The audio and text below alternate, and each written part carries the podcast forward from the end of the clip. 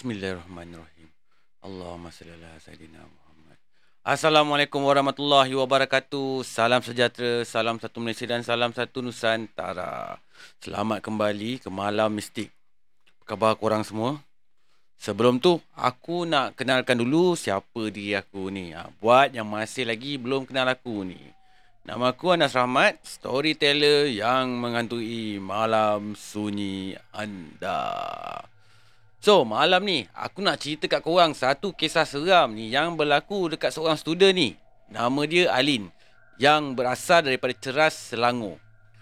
Ha, dia menceritakan pengalaman seram yang berlaku pada kawan-kawan dia ni yang sama-sama belajar dengan dia dekat satu politeknik ni. Dia minta aku rahsiakan nama politeknik ni. Ha, kalau boleh just bagi tahu je politeknik ni dekat negeri Selangor, kata dia. Ha, sebab hari ni takut. Bila orang tahu tempat sebenar cerita ni nanti, ha, ramai pula yang takut nak duduk kat asrama ni. Ha, tak pun, ha, takut ada yang panik pula nanti bila tahu politeknik ni berhantu, kan? Ha, so, sebab itulah dia minta aku rahsiakan nama politeknik ni. Baiklah, Cik Alin. Atas permintaan Cik Alin ni, aku rahsiakan nama politeknik ni. Alright. Sebelum aku nak sambung cerita malam ni, seperti biasa, belanja aku subscribe dulu. Buat yang masih lagi belum subscribe channel Anas Rahmat ni, belanjalah aku sekali, like, komen dan share sekali guys. Biar cepat-cepat sikit channel aku ni up, up, up, up, up, ha, macam tu. Terima kasih pada semua yang sentiasa bantu dan sentiasa menyokong channel aku ni. Aku ucapkan ribuan, ribuan, ribuan terima kasih kat korang. So, aku pun dah tak sabar pun nak cerita malam ni. Apa tunggu lagi? Let's roll on Malam Mistik. Let's go.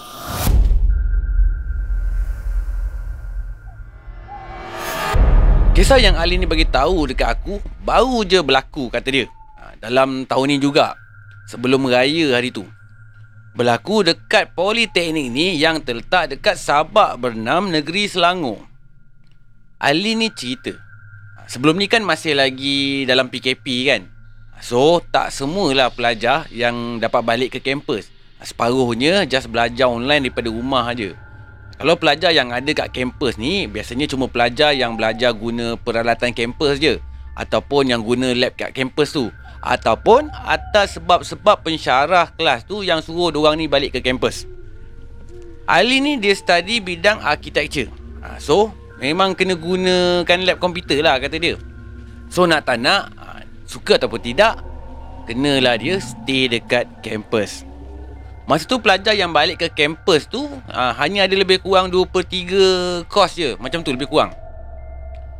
So nak dijadikan cerita, blok asrama yang Ain stay ni tak semua bilik pun yang penuh.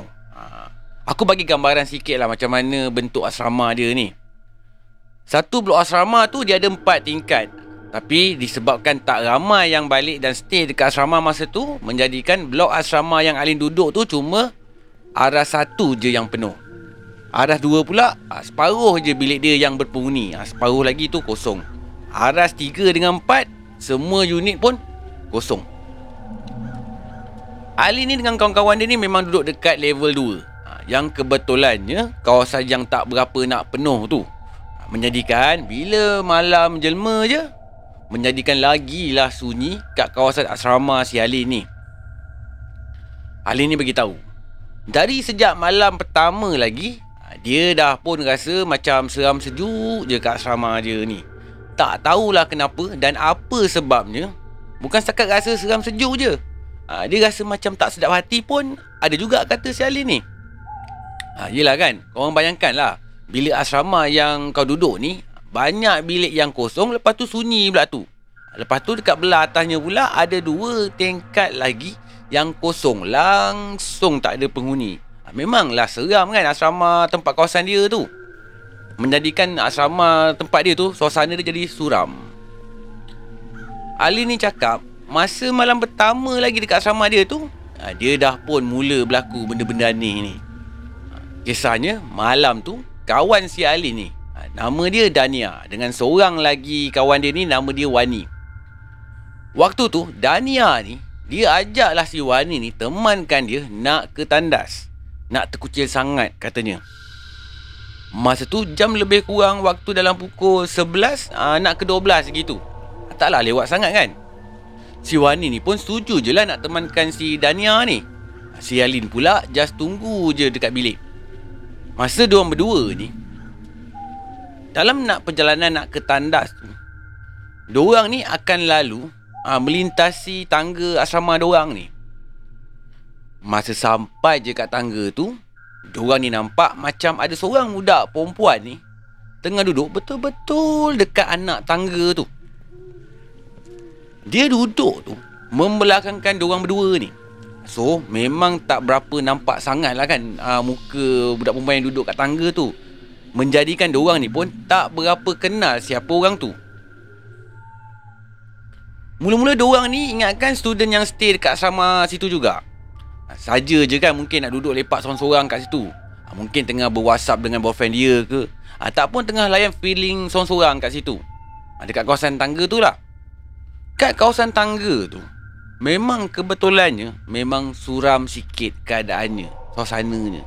Yelah kan, lampu yang ada pun just malap-malap je kat situ. Diorang ni pun bila dah ternampakkan budak perempuan tu, diorang pun tak fikir apa pun. ha, Diorang just buat tak tahu je. ha, Malah lah kan diorang nak tegur ataupun nak kacau budak perempuan tu yang duduk sorang-sorang kat situ. Diorang ni pun just teruskan aja perjalanan diorang tu menuju ke bilik air. Settle-settle dekat bilik air tu, ha, diorang berdua ni pun terus balik ke bilik. Masa dalam perjalanan balik ke bilik tu, diorang berdua ni tengok tak ada pula budak perempuan tu duduk dekat situ lagi. Dah tak ada dah.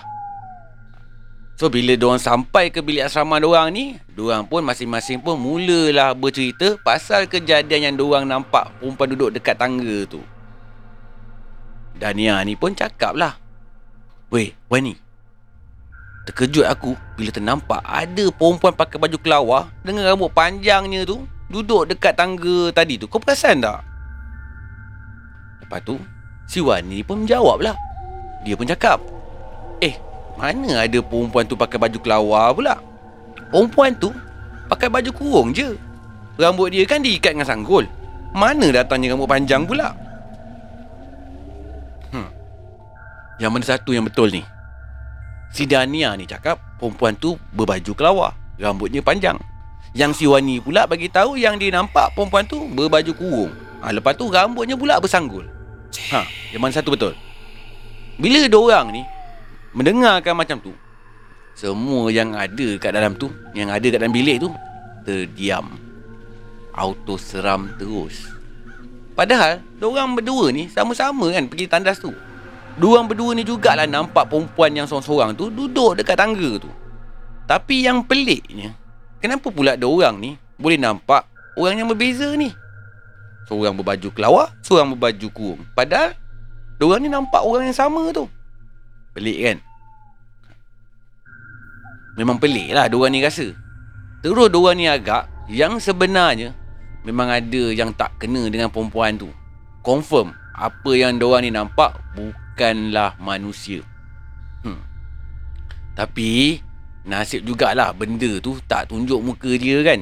ha, Just diorang berdua je ni nampak bentuknya daripada belakang je kan. ha, Kalau dia tunjuk muka dia, hmm.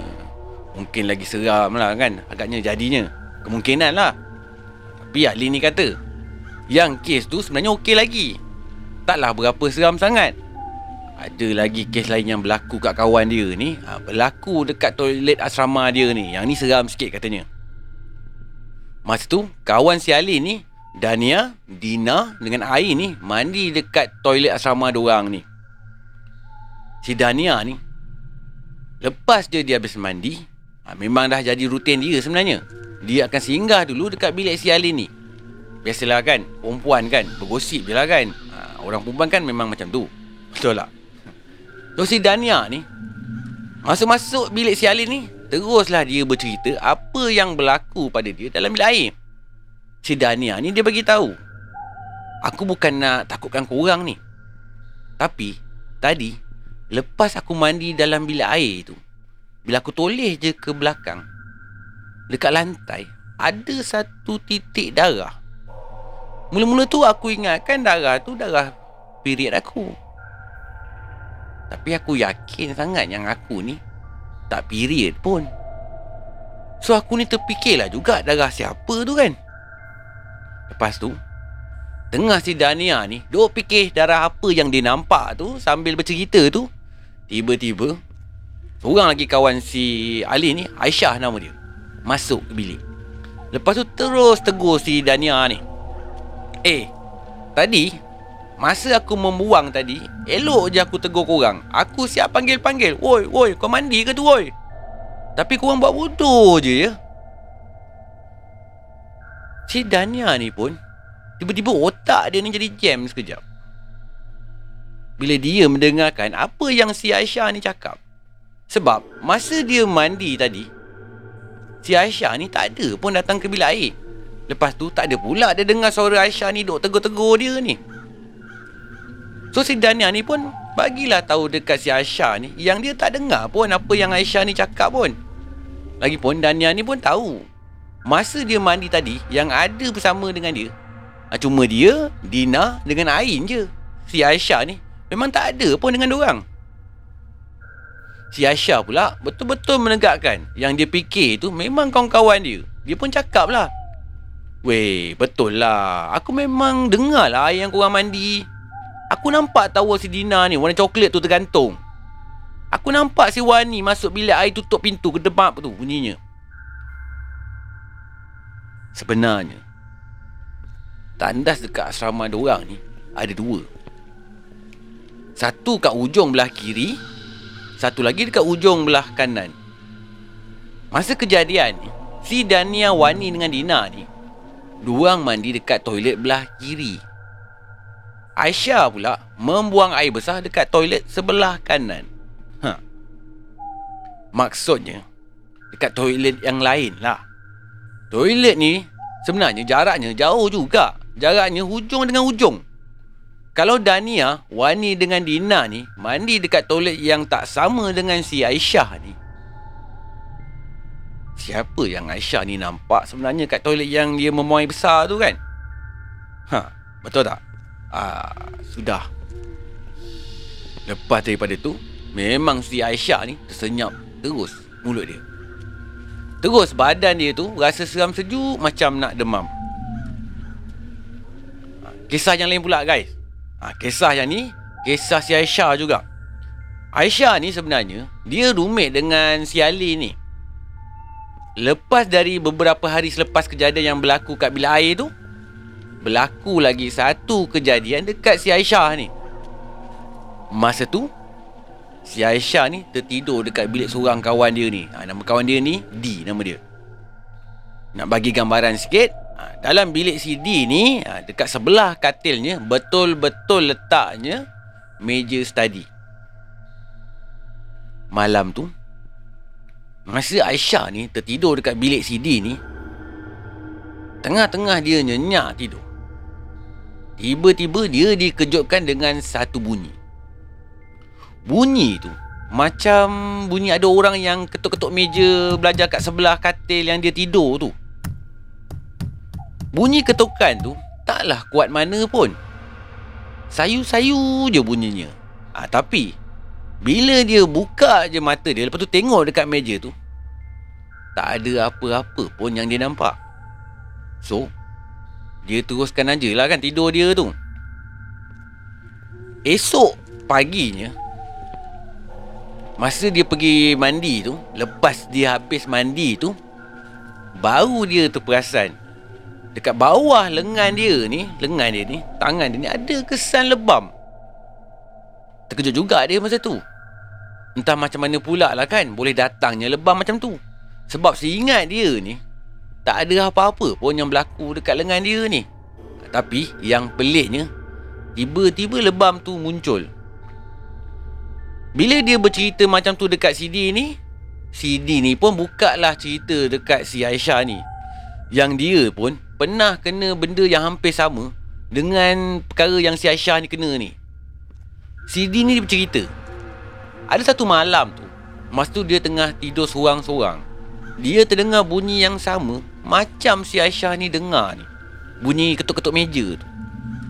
Lepas tu esok paginya masa dia mandi tu, Dia terasa pedih dekat bahagian belakang badan dia ni. Bila dia tengok dekat cermin, rupa-rupanya ada kesan cala dekat belakang badan dia. Macam ada yang cakar-cakar dekat belakang badan dia tu. Panjang juga kesan cala tu. Kesan cala tu bentuknya macam kena cakar dengan kucing ataupun anjing.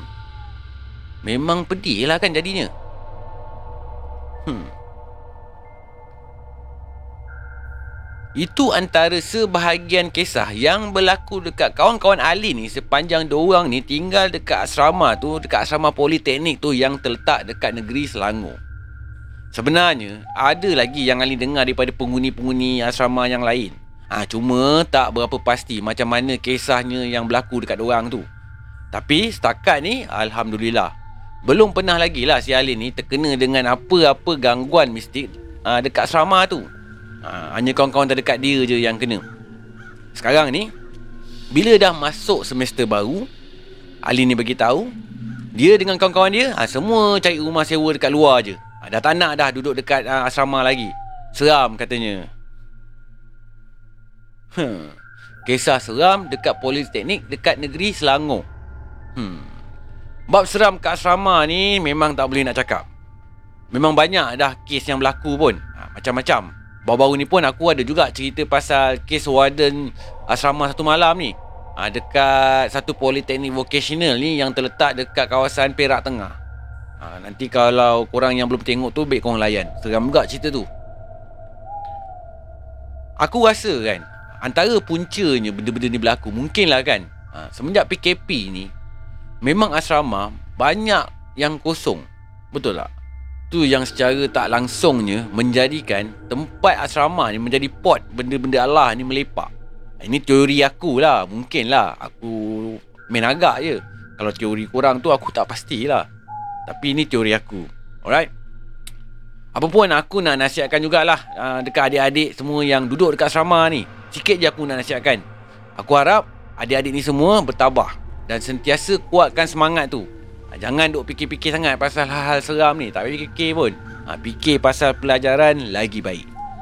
Alright. Habis dah cerita Malam Mistik kali ni. Malam ni memang pendek je cerita aku. Sebelum aku nak tamatkan Malam Mistik kali ni, aku nak minta bantuan sikit. Yang mana belum subscribe channel Anas Rahmat ni, bantu-bantu aku. Tekanlah button merah tu, tekanlah button subscribe tu. ha, Buat yang masih lagi belum subscribe channel Anas Rahmat ni, yang dah pun subscribe channel aku ni, ucapkan ribuan terima kasih kat korang. You are awesome. Alright. Hingga kita jumpa lagi di Malam Mistik yang akan datang. Korang jaga diri korang baik-baik. Jangan berurusan dengan setan. Ingat tu pesan aku tu. Assalamualaikum warahmatullahi wabarakatuh. Salam sejahtera, salam satu Malaysia dan salam satu Nusantara. Goodbye. Malam Mistik.